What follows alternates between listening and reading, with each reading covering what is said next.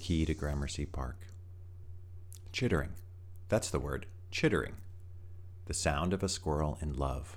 Scrambling, tousling, roughhousing, probably over a nut with a rival or a best friend.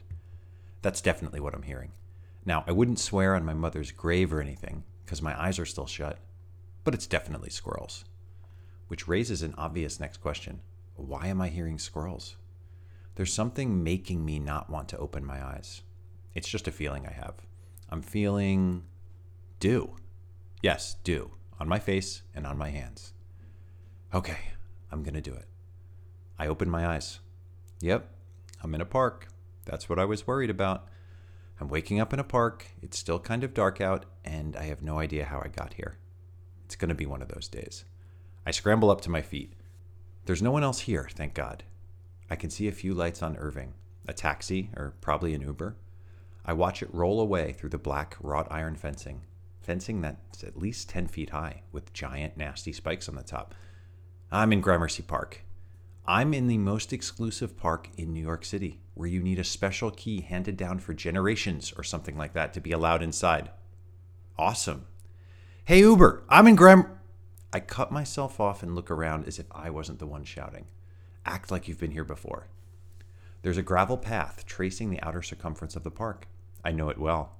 I've walked this perimeter many times, wondering what it would be like to be on the inside of this fence. I find a bench under a green and white birdhouse, shaped like a Japanese pagoda, and I take a seat. This isn't my first rodeo. I know what to do here. It's time to take inventory.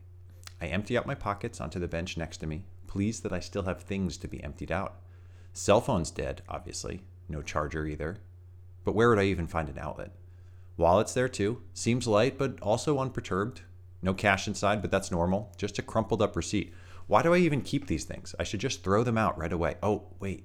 I should unfold it. Clues, right? Top Star Dry Cleaners, one tuxedo. That's odd. And then I look down. I'm wearing a tuxedo.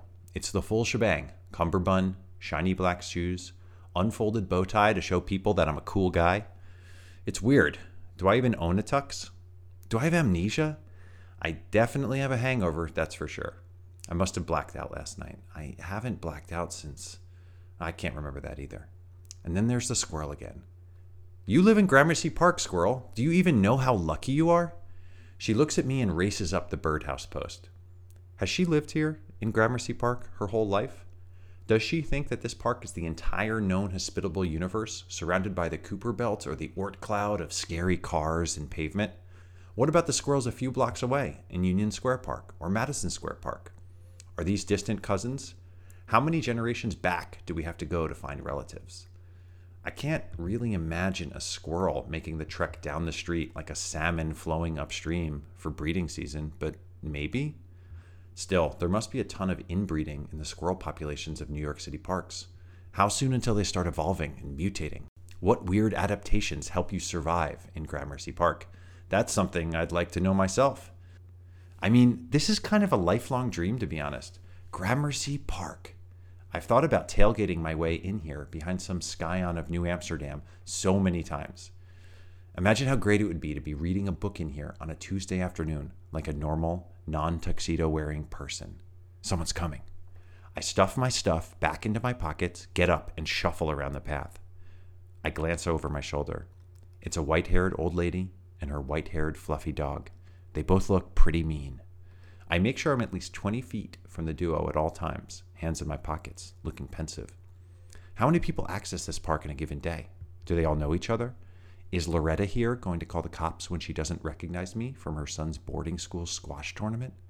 Lucky for me, frou frou poo pooed quickly, and they're gone just like that. That's when I bump into the sign. This park was developed in 1831 by Samuel B. Ruggles. Samuel B. Ruggles created Gramercy Park pursuant to an 1831 indenture as a private ornamental park for the use, benefit, and enjoyment of the owners and occupants of the surrounding lots. Indenture, huh? The rest of the sign is a long list of incredibly fun looking activities listed under not permitted, including allowing entrance to non key holders, ball playing, frisbee, music, beach attire.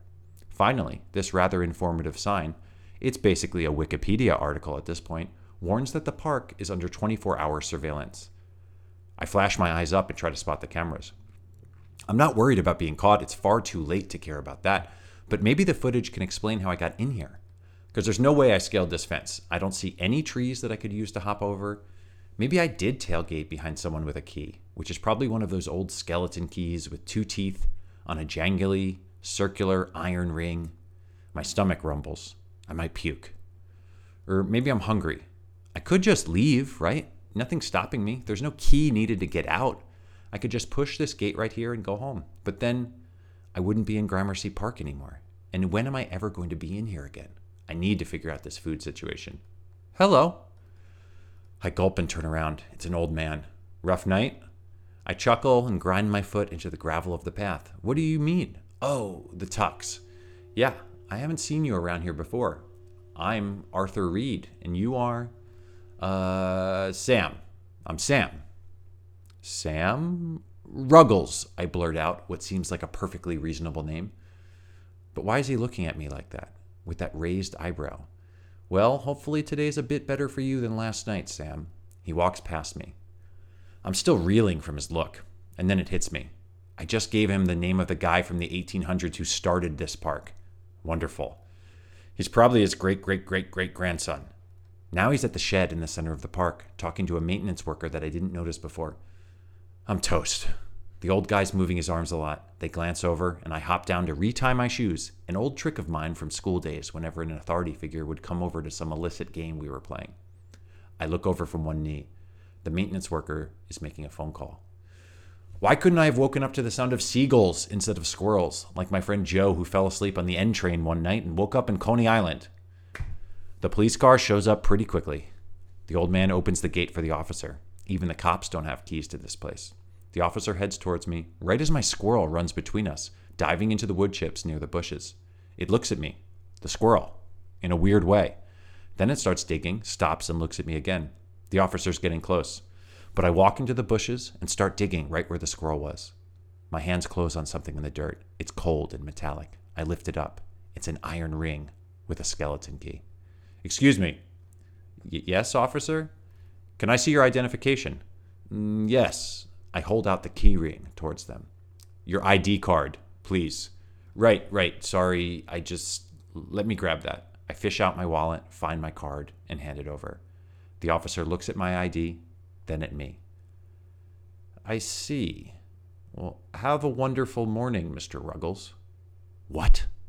I take the ID card back and look at it. Samuel Bulkley Ruggles. I look at the squirrel, and then at the officer, and then at the card, and then at the squirrel again, but she's gone. I return the card to my wallet and walk past the officer, swinging the skeleton key on its iron ring like I own the damn place. I push through the gate onto Irving Street. Now, to get some coffee, a sesame bagel, and find out why I'm in a tux.